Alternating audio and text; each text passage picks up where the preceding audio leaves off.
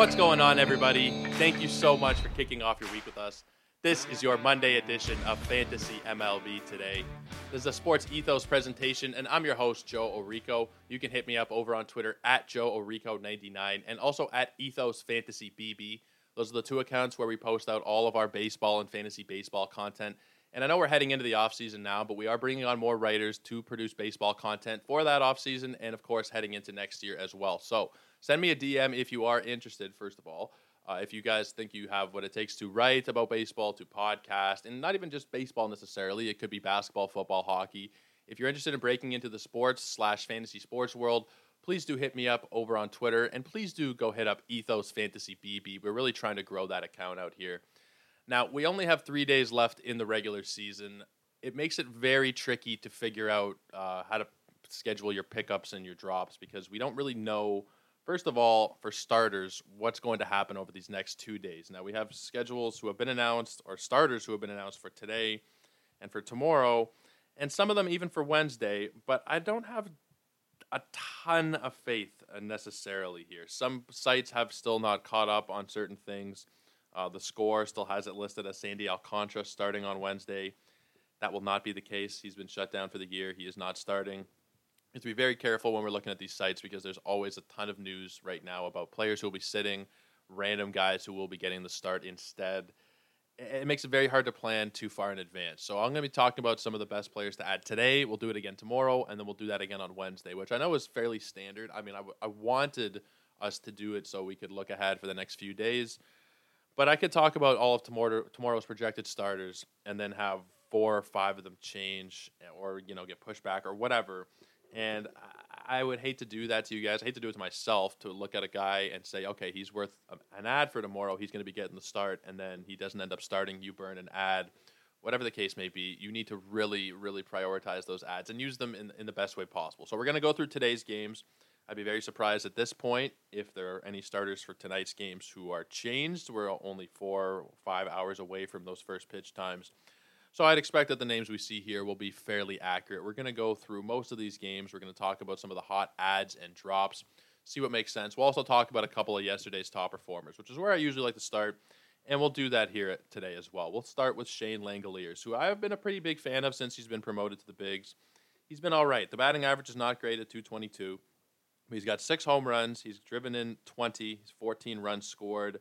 He's, he's done a totally fine job. And catcher, a lot of people have talked about this. We talked about it a little bit with Torres uh, on our show from uh, from Friday. If you guys missed that one, please go check it out. We're talking about how catchers are very difficult, especially in two catcher leagues. It can be it can be a nightmare. It's not even enjoyable really to try and find, especially a 15 team two catcher league. You need to have like every catcher in baseball rostered at that point It's not a lot of fun. There are not that many great catchers, but there's a nice little crop of guys coming up right now. Shea Langeliers is one of those dudes. Now, he's held back from the fact that he plays for Oakland. There's not going to be much of a team there next year. Well, I'm not even sure what to expect from Oakland at all, really. Like, no expectations, zero expectations, but they're not going to be a good team. They don't have a good home park to hit in. And of course, catchers, it, it can be a bit of a struggle offensively. So I like Shea Langeliers. I think that he makes a pretty decent late round option next season. Uh, even in a one catcher format, I would probably take a chance if you're getting down to your last few picks and you don't have a catcher, or maybe you just want to have a guy who can, can be a secondary kind of catcher sitting on your on your bench. I, I would probably take a chance on him there. I would. I haven't really put together any rankings yet for next season. I'm a, I'm a degenerate, but I'm not quite at that point yet. Although we will be pretty soon. Like by by the end of 2022, I'll definitely have some some. Uh, well, we'll have some rankings done by that point anyway. We won't be fully complete; they'll have to be updated and everything, but we'll have some rankings. But in terms of catchers, where Shea Langeliers ranks, I'd probably put him in that 15 to 20 range right now for next season. Without digging into it so much, I'd probably have him somewhere in that range. So you're coming up on the end of your draft. You missed out on catchers because they were going too high. Rutschman and Varsho and Kirk and JTR, they all shot up too high off the board for you, and you're kind of stuck in your last few rounds. Shea Langeliers is probably going to be a fairly decent option. I, I like what he can do. He's not going to be great. Sean Murphy is going to be there. I think. Who knows? Uh, that's what, why I say with the Athletics, we don't really know what's going to happen. Obviously, if Sean Murphy leaves, you would assume Langeliers would get even more playing time. Although he's still pretty much playing every day right now. Hard to see it going up that much, but I think it would still be a boost for him uh, if he were to get that everyday kind of catcher role He's not going to be fantastic, but he's somebody that I would probably keep an eye on, uh, especially, like I said, if you're getting later into drafts. You need a second catcher, or maybe you just need your first catcher, depending on the league format. I think Langeliers will be all right. But let's keep it going. Let's talk about James Kaprielian. And I always feel like I'm mispronouncing it because it's like Caprellian. I think it's probably Caprellian. I honestly don't watch a lot of Oakland Athletics games. I'll see some highlights here and there. I'll pick and choose what I watch from YouTube, that kind of thing. I, I honestly say I don't sit down and watch so many athletic games. So I think it's Kaprielian. I'm fairly certain it's Kaprielian. But anyway, however you say it, he went six innings yesterday, seven strikeouts, two walks, and one hit. No earned runs against Seattle, and he did get the victory. A very nice way to end off his season. A 180 ERA over the last month, which has been 25 innings for him, 22 strikeouts. He's been pretty damn serviceable in that time period. For the whole season, a 423 ERA, a 5 and 9 record over 134 innings with 98 strikeouts. Definitely been a nice little stretch here to end the season. I wouldn't be jumping at him next year thinking, oh, and he really finished strong last season.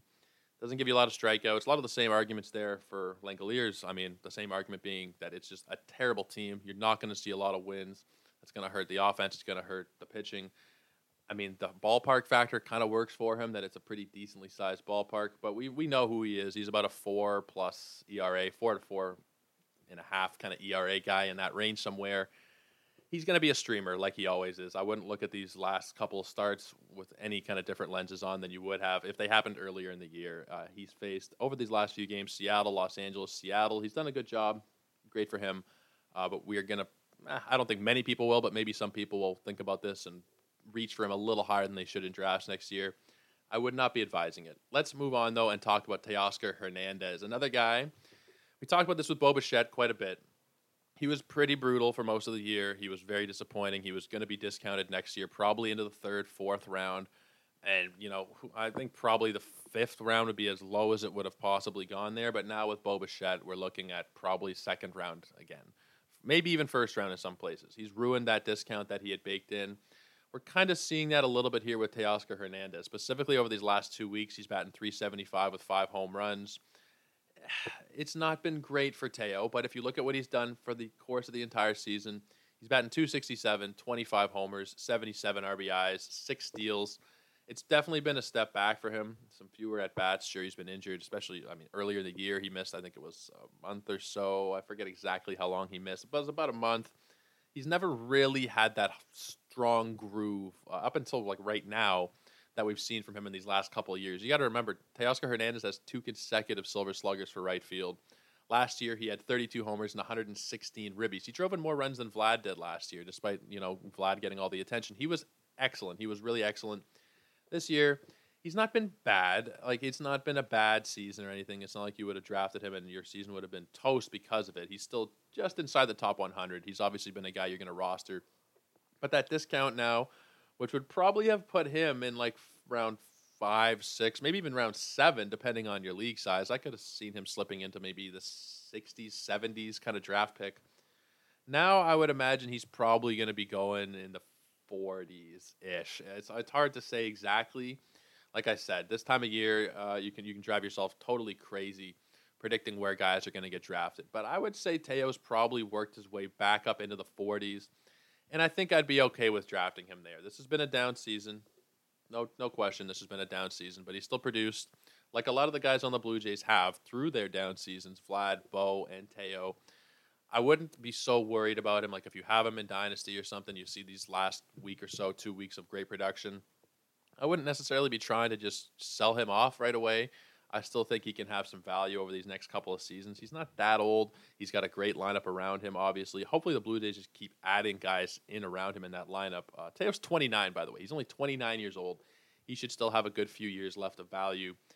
And he plays a whole season next year. There's no reason for me to think that he's not going to hit 30 home runs again, drive in close to 100, steal between 5 and 10 bases.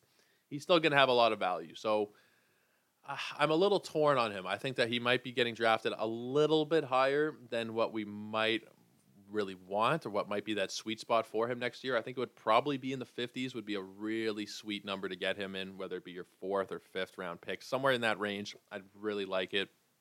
I think he'll probably be a third, fourth guy as opposed to a fourth, fifth guy, which would make me a little bit more nervous. But I think as a whole, I would still be pretty in on Teoscar Hernandez here.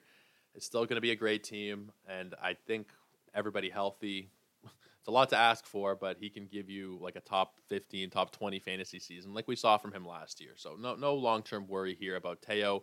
Don't rush to sell him because he's been hot for a couple weeks. If you're assuming this is a dynasty kind of thing, I would just hold on and take that production that he's going to give you next year because it should still be pretty damn sweet. Let's move on though and talk about German Marquez. I've really liked German Marquez this year. I've been an advocate for him as an away from Coors kind of streamer.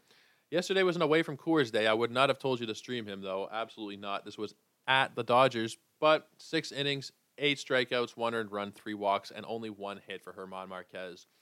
It's not been a great season. His ERA uh, he's not going to pitch again this year. His ERA sits right exactly at 5.00. Obviously, pitching in Coors Field, it's tough to look at that and say this is who Mar- Marquez is. For me, I think that he's actually quite a bit better if you look at the home and away splits this season. Home ERA was 670, away ERA was 343. 19 home runs at home, 11 on the road. The home average against was 317. On the road, it was 204. What does this mean? It's hard to say exactly what this means for German Marquez. Am I going to be rushing to draft him next year? Absolutely not. Uh, I'm assuming, I, am not sure about his contract situation. I think he'll still be in Colorado next season. Let me just take a quick peek. Uh, two guaranteed years left. Yeah, he's got one more year in Colorado. So, for me right now, I would probably assume that he's going to be traded some point during next season, maybe in the offseason, who knows. But the moral of the story with him is that if he's away from Colorado, I- am pretty damn comfortable in, in sending him out there. Now, the Dodgers start here. You would not have sent him out against the Dodgers. It just wasn't going to happen unless you were very desperate. And maybe you did. You just were really desperate. You needed it, and he, and he produced it for you. Congratulations if that's the case. It's not something that I would recommend ever really anybody at Los Angeles for the Dodgers starts. But when he gets away from Coors, he's a different dude. He is a different dude, and he produces. So I, am not going to be really so big on him for next season. But when we're talking about away starts, I'm going to try and be streaming him in. You know, if he has a two start week where both starts are away from Coors, uh, regardless of where he's going, really. I mean, unless we're talking like this, like it's the Dodgers and St. Louis or something, that would be that would be still worrisome. But German Marquez, uh, he's he's moved himself in my eyes this season, and it was Michael Govier. Michael Govier was the first one I heard talk about this this year. Would have been a few months back. Uh, I guess it would have probably been June, and he said keep an eye out for German Marquez. You know, he's had some good seasons in the past, but the last couple years not great. I know he was an All Star last year, but a 4.40 ERA it was not good. This year, it's even worse, but like I said, there is room to be optimistic about Marquez heading into next season. I think that maybe he gets traded. If he gets traded, I would be golden. Even if he doesn't, just remember him for those away streaming opportunities. Let's talk about Whit Merrifield because my God, man, like this dude, this last two weeks, he's made me feel like an idiot. I was saying all over the place, drop Whit Merrifield. He's not playing. When he plays, he sucks. Well, pretty much since I said that over these last two weeks, he has been playing. He's 16 for his last 38 with four home runs, and he's he's producing. If you just shorten that to the last week, he's 10 for 20, two doubles, a home run, five runs scored, and three RBIs. Now, Whit Merrifield this season is still a disappointment. No question, you can't classify it any way but a disappointment. He is ranked for the season as the 189th ranked player, which is actually not really terrible uh, after being drafted in the second, third round kind of range. So it, it's obviously not good he's made up for it a little bit here, specifically if you are in head to head and you did hold on to him. A lot of people didn't hold on. It went down to into the 60s his roster percentage, which it was justifiable. It absolutely was justifiable. The dude was not playing. When he was, he was awful. He's primarily a stolen base kind of guy. He wasn't stealing any bases, and still, he hasn't stolen any for the last month. Not good. It's going to make him really hard to draft next season. I think a lot of people are going to be overvaluing him just because, oh, steals, you know, he can still get you steals. He's in a great lineup. And I think people are going to still draft him as a top 100 player next season. At least if you're talking like Yahoo leagues, I would expect that for sure. NFBC players might not do that kind of thing. ESPN probably will take him top 50. Uh, that's probably where his ADP will be. I just I don't like it. I don't like what I've seen. I don't like that he's batting eighth or ninth, not playing every single day. He doesn't steal anymore. the price would have to be so low. The price would have to be like I'm thinking like 150 to 170 kind of price tag for Whit Merrifield for me to really be interested. I just think he'll be like a Santiago Espinal kind of player next year, which is still good. Espinal had a really good season, but he's not like a fantasy relevant kind of player, really. A couple homers, a couple steals, you know, decent batting average. That's probably what we're going to get out of Whit, best case. So I'm I'm going to be staying away unless he really, really falls down in drafts. Let's talk about Mike Trout. Mike Trout, the dude, just it's hard to know even how to properly adore the dude. Uh, yesterday, he hit another home run. He has 39 home runs in 426 at bats. Like, I think it's 110 games or something for Mike Trout. Let me just take a quick look. I think it's like 100 and, it's 116 games for Mike Trout. 39 home runs. Oh man, it makes it so difficult with guys like Mike Trout thinking about next season where to draft him. I have no idea. I given like right here today, I have no idea where I would want to draft Mike Trout. Logic would tell you he's still going to be a top 30 draft pick. He's still going to be somewhere in those first two, two and a half rounds, depending on how big your league is. I think top 30 is all but guaranteed. But is it going to be worth it? That's the whole other side of the question here. He doesn't steal bases anymore. We've seen him go down with a couple of injuries. The batting average is not quite as high as it once was. 282 is hard to complain about, but you'd hope for 300 for Mike Trout. Let's try and do some live projections here, real quick, for what what I expect from Mike Trout next year. So, I would expect with this back problem that he continues to miss games, that his average continues to go down a little bit, and that this power will probably not stay. 39 home runs that he's hit over 426 at bats. That's more than a 50 home run pace over the course of a full season. He's never hit 50 home runs before. So I don't think that we can expect that as he gets into his 30s now with the back problem that he's going to just keep hitting more home runs. He's great. It wouldn't totally out of the I mean, it's possible. It's Mike Trout, but it would it would very much surprise me if he keeps up this home run pace. So let's say those 39 home runs go down to about 30. Let's call it 30 home runs with a 270 batting average. Runs and RBIs are very hard to predict. Let's call it that's a brutal team around him 80 runs and 90 RBIs, something like that, to go along with what we're going to be expecting to be zero stolen bases. So, to recap, we have a 270 average, 30 home runs, uh, 80 runs, 90 RBIs, and no steals that's maybe I'm wrong, but that I think that that's pretty damn close to what we're going to get out of Mike Trout next season. I might even be over projecting those RBIs and runs.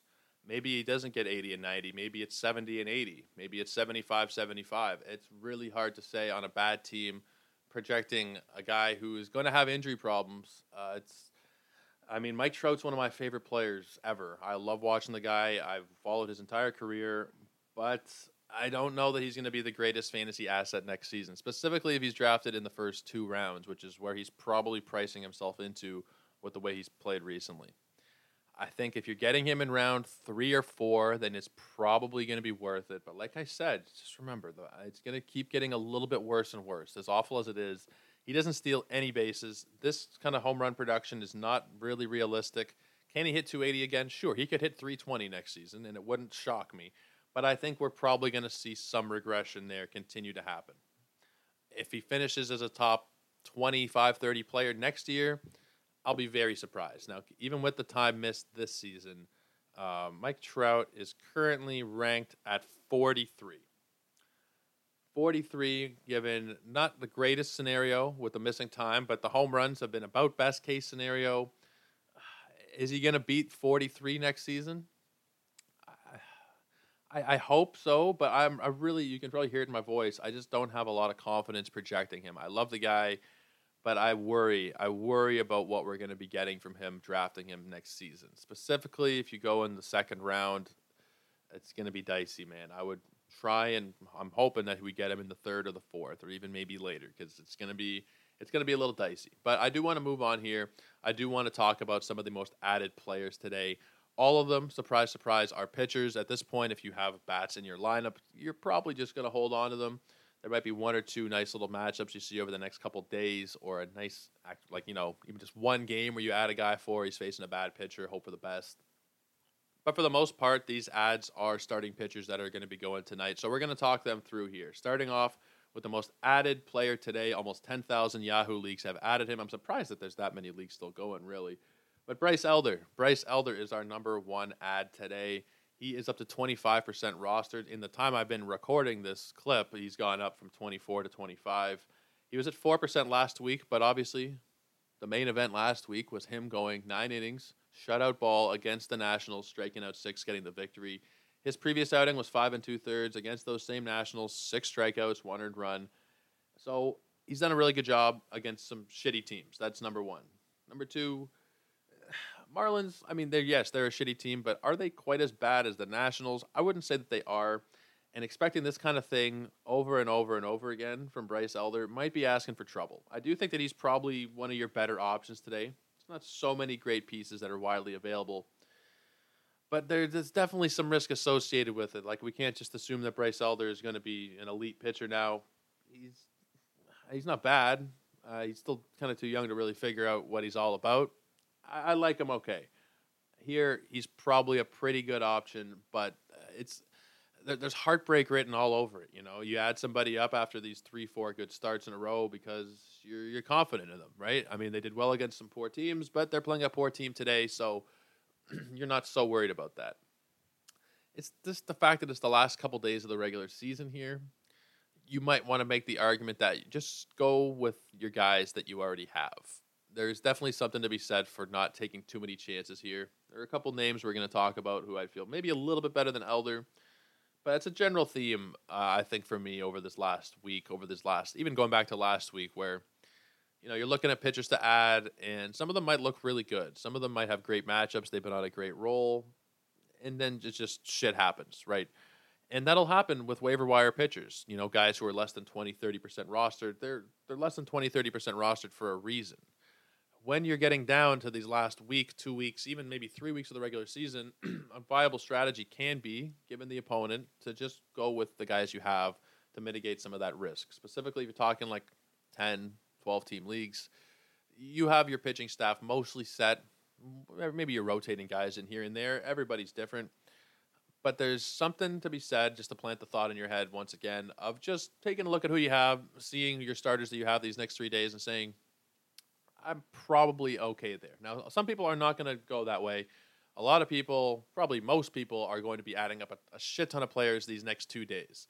I can kind of understand it. Maybe you want to be adding them and not starting them specifically. Just you know, take them away from your opponent. If you have the ads left, that's a viable strategy. Also worth mentioning, I think, is that Wednesday will probably be a total crapshoot. I said that at the beginning, but we don't know who's going to be starting, who's going to be in lineups. Wednesday's going to be kind of tough, so maybe you want to get your streamers out of the way these next couple of days. But I think, you know, looking at a lot of these names, they're pretty good names.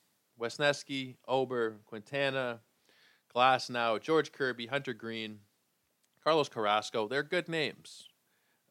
And some of them, you know, Kirby, yes. Kirby, I would 100% be confident starting. Hunter Greene, maybe not 100, but pretty damn close. Uh, Quintana, pretty damn confident against Pittsburgh here.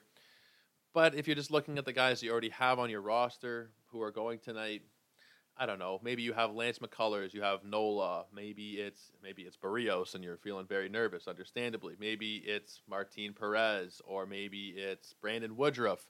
There's a lot of dudes going tonight. There's 50, I think there's 15 games tonight. You don't have to stream necessarily, and this goes back to a point of mine that I mean I should probably get it tattooed at this point of the season. Don't stream because you want to, because the matchup looks good, because yeah, this is a good matchup, and the guy gets strikeouts. Like, just only stream if you looked at your categories or your points, and you've kind of roughly figured out what you need. If you need to add on a little more than stream, if you're just streaming because I like the matchup, I have ads left, you're asking for serious trouble. So we'll keep going through these names. I didn't mean to go on a tangent there. You guys know that it happens every now and again. I like Bryce Elder.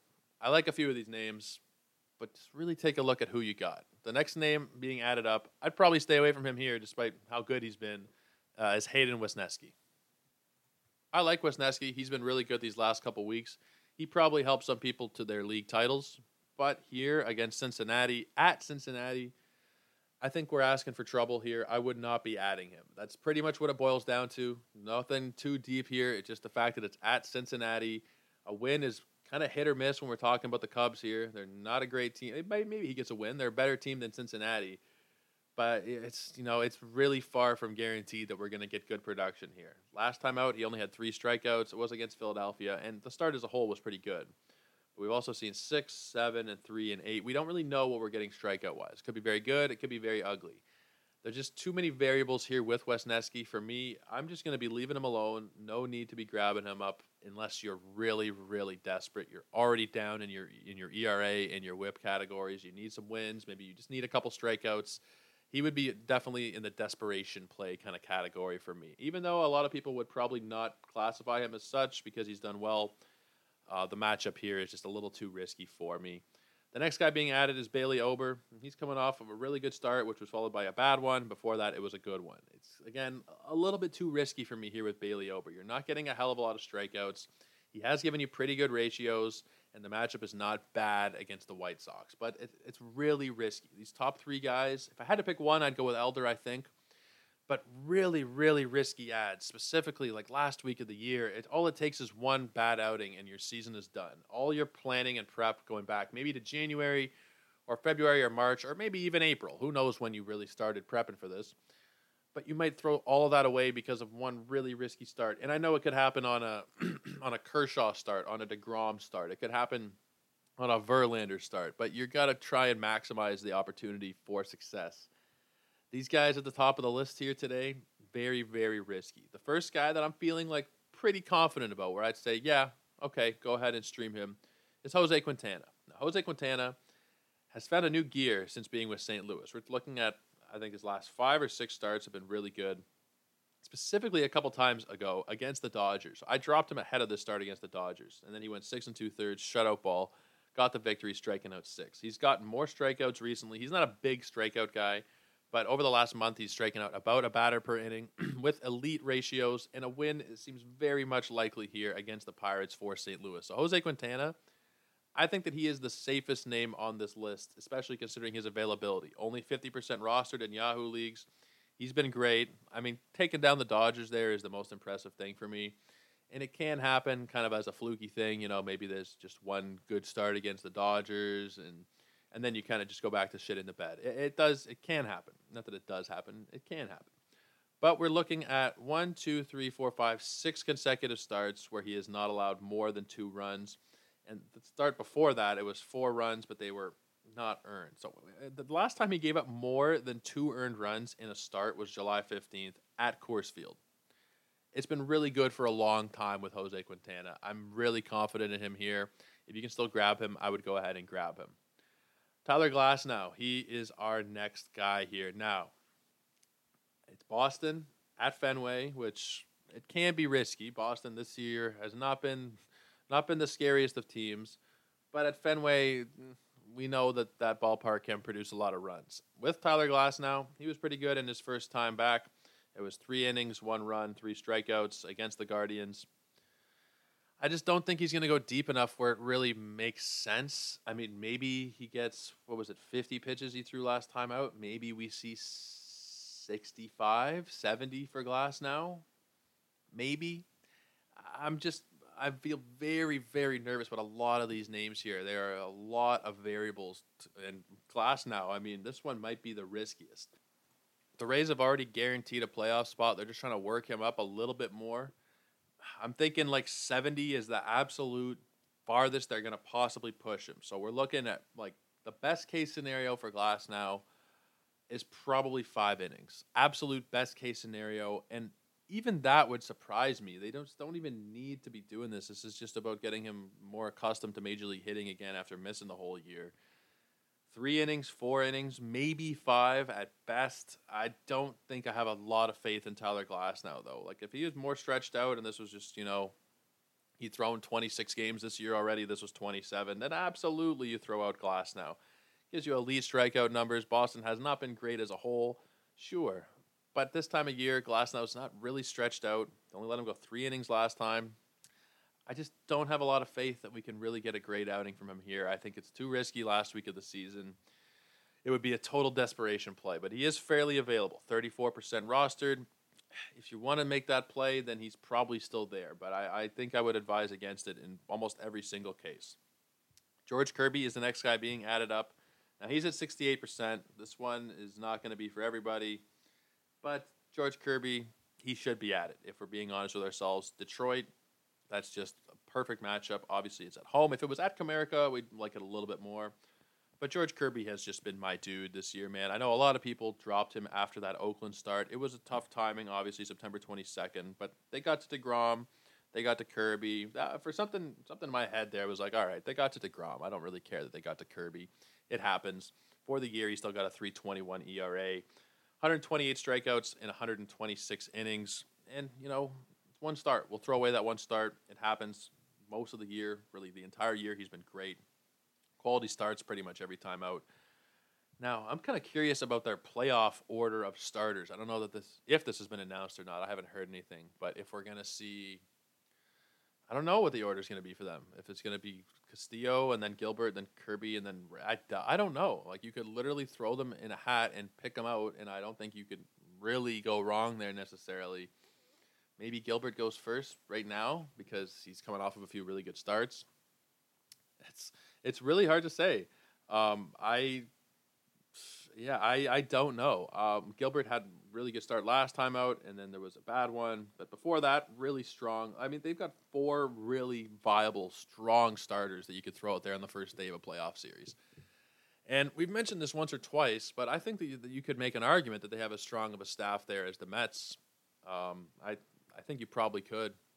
The Mets' top three is better, but having that fourth guy, the fourth guy for the Mets would be either Carrasco or Walker. I, I think I would probably take Seattle's rotation right now as being the best in baseball. Maybe I'm wrong. I think that that's pretty fair though. Like they have just been that good. The fact that a guy like George Kirby, only 68% rostered still. I know that's not so much a Seattle thing as like a Yahoo fantasy thing, but Jesus Murphy, like he could be the ace of a lot of staffs in baseball. And here he is, likely probably slotted in as the fourth guy. But he should be added up if you can still get him today against the Tigers. It's a great matchup. I would be doing it 100%. Hunter Greene is the next guy. Now, Hunter Greene, the dude has been just lights out over the last month. He's thrown 17 innings, 29 strikeouts, a 106 ERA, and a .94 whip. Now, this one comes in that same Great American ballpark that we warned about Hayden Wesneski earlier on. Feel a little bit better about Greene, mostly because the strikeouts will be there. I mean, even if he does give up some runs, you will get strikeouts from Hunter Greene. It's just it's going to happen. Wesneski, maybe he gets blown up, maybe he doesn't, but the strikeouts are are a big variable there. With Greene, you can pretty much bank on at least like seven strikeouts, regardless of how long he goes. Chicago, really not a great team. Now, the Great American factor really does worry me. Hunter Greene has been home run prone a bit this season, and it could be just a disastrous way to end off and you know really set him back. But maybe that would be nice for his draft price next year. But it would really not be great for your fantasy teams. I like him here, despite the worries about the ballpark. The matchup very good. Chicago, I mean, they are a better offense than Cincinnati's offense, but we're still not talking about any any great bats going on there. Seiya Suzuki's been kind of interesting, but not not the greatest of offenses. I would be pretty okay with sending out Hunter Greene with the strikeouts and his recent play being the, the main reasons behind it. And it might sound a little bit contradictory if you're saying, well, what about Hayden Wesneski's recent play? Like, why doesn't that factor in as much? Well, we're only looking at three starts that he's made the entire season, Wesneski, where Hunter Greene has been in the bigs the entire year, little things he can get more adjusted to. It is his home park, and the strikeouts are a lot more consistent with him. So, as a whole, I'm taking Hunter Greene. Maybe some people will go with Wesneski it would be understandable, but for me, I'm typically going to go with the guy who can give you those elite, elite strikeout numbers. One more pitcher we will talk about who is going tonight, who you might be able to get your hands on, is Carlos Carrasco. Now, this one definitely has some risk associated with it, coming off of a couple of bad starts in a row, Miami and Milwaukee. Now, the silver lining here is that this one is against Washington. A win is probably pretty likely, I would say, for the Mets. They're coming off of a horrible, horrible, horrible weekend series with the Braves where they were swept. awful stuff. I mean, they've pretty much guaranteed that they're not getting the division at this point. Uh, they're two games back. Uh, miracles do happen. I just expect them to be very upset with themselves and come out absolutely firing, specifically on offense, and that should be good for Carrasco. I would expect him to get a win. Probably you're looking at anywhere from six to 10 strikeouts, probably against Washington. Uh, his last time he had a really big strikeout game was two start or three starts ago against Pittsburgh, where he had 11. He's still capable of doing that kind of thing. He's still striking out about a batter per inning. And he's won 15 games this year. It just shows you what happens when you pitch for the Mets. A guy like Carrasco can become very valuable, specifically against a team like the Nationals. So I'm going to do this now for the next two days. Wednesday, we will get really, really into it for the last day of the regular season because I really don't know what to expect in terms of the starters. Um, Toronto had talked about Manoah, but I don't think Manoah is going to go. Like I said, Sandy Alcantara is still scheduled here to go on on Wednesday. Max Fried, I doubt he's going to go. Degrom is scheduled on Wednesday. I'd be surprised if he went. Uh, Darvish, I've heard talk that he might go, he might not go. Corbin Burnes is another one. There are a lot of really, really quality guys going on Wednesday that we don't really know what's going to happen with them. And of course, Shohei Ohtani is uh, another guy there going Wednesday. So we will check in. I will try and keep you guys updated as much as I can over on Twitter and on the pod here. We'll do we'll do as much as we can. Discord as well, uh, just to try and keep you guys up to date with any last minute changes that might be happening. Because almost guaranteed there will be some little changes. Before I let you guys go.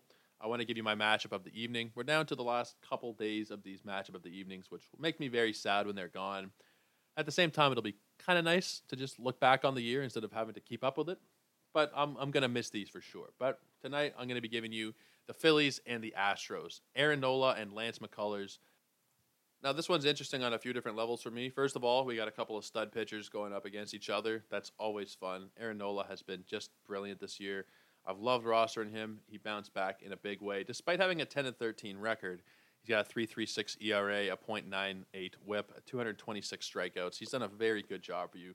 Lance McCullers on the other side, after having missed most of the season, he's made seven starts. He's got a 2.38 ERA, 45 Ks in 41 innings. It's it's just two great pitchers. So that's the first thing. Second of all we got some playoff implications still to be dealing with here in the National League. The American League pretty much wrapped up. I think um, home field is still up for debate in a couple of different places. But in the National League, the Phillies and the Brewers are separated by two games here. The Phillies 86 and 73, the Brewers 84 and 75.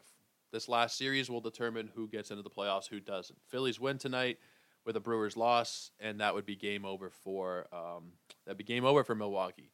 Aaron Nola goes out, puts on the big boy pants, and does well, then that'll be it. We won't have to worry about it. Now, the Brewers, if the Brewers go out there and win these next few games against Arizona, then they might get into the playoffs. They have Woodruff going tonight. On Tuesday, they have Lauer, and then Wednesday, as of right now, Corbin Burnes is scheduled for that start. Now, you have to assume that if they are eliminated from playoff contention, Corbin Burnes will not be getting that start, which is, I mean, that would be my assumption. That's just me. No one has said that to me. I haven't heard that, but that would be what makes sense, I think, unless Corbin Burnes just really wants to throw one more time this year.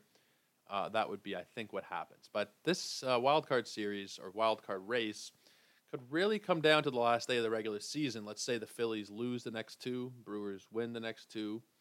Uh, then we're going to be looking at 86 and 75 records going into the last day of the regular season. And hypothetically, if it does get down to that, we mentioned it already that Burnes will be facing Merrill Kelly and in the Philadelphia series, it will be Bailey Falter and Framber Valdez. If it does get down to the last day of the regular season, which I'm kind of rooting for, I think all baseball fans kind of are that kind of drama. Of course, we remember what was it, 10 years ago when there was all that drama with the Rays and the Red Sox and the Orioles on the last day of the regular season. It was capped with a Longoria home run. It was a lot of fun. You'd love to see the uh, maybe even was that game 163 maybe? I remember it was either the last day of the regular season or like they added a game as a tiebreaker. I think it was I think it was game 162 now that I think about it.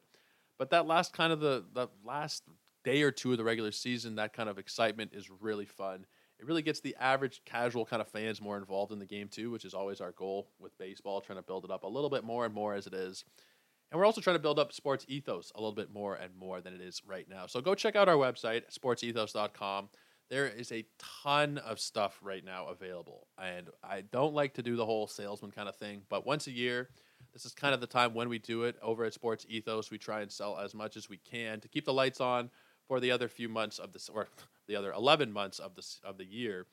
There is just so much to offer over there. Specifically talking about fantasy, but even if you're just talking about wagering, there's draft guides for the NBA. I mean, there's the NFL one still, which is included in the NBA passes. The NFL is all wrapped up into one. There's the wager pass, the NBA off-season pass. There's a DFS pass, the NBA in-season pass, which will open up in a couple of weeks. Obviously, there are a ton of options. The Bruski 150 is also out. It is available. It is awesome. Aaron Bruski does an amazing job with that every single year, and there may still even be coupons. I mean, every day we seem to be um, let me just make a quick check here. I don't think there's a coupon currently active, but we have our projections. Aaron's released his projections. They're on the website as well. They're in the Fantasy Pass and in the Draft Guide. So for those of you who are going to be playing Fantasy NBA, myself among them, you should go and check out these passes. They are not expensive. They will really help you to win your leagues. Last year, Bruski was ahead of the game. He's ahead of the game every single year. Just go check out sportsethos.com that is where all this stuff is available, and it's really truly worthwhile. Go follow me on Twitter at Joe Orico99, and specifically, you know what? Forget about mine. Go follow at Ethos Fantasy BB. That account is where we will post out all of our off-season articles and podcasts and Twitter stuff. I mean, as well as my own account, I'll try and reshare everything that we do. But we're bringing on more and more people here at Sports Ethos every single day. They're going to be producing content. I'm not going to be able to keep track of all of it because we're going to have so many people writing articles and doing that sort of thing and they will be posted out on Ethos Fantasy BB. So please do go give it a follow. That is where you'll keep up with our work. All that stuff will be free for the time being. Maybe down the line, we'll do some stuff like they do on the NBA side. But for right now, all of our baseball stuff is free for everybody. So please do go check it out. Leave a five star review on the podcast. Rate, download, subscribe, leave a comment, do all that great stuff. We'll see you again tomorrow. Cheers, everybody.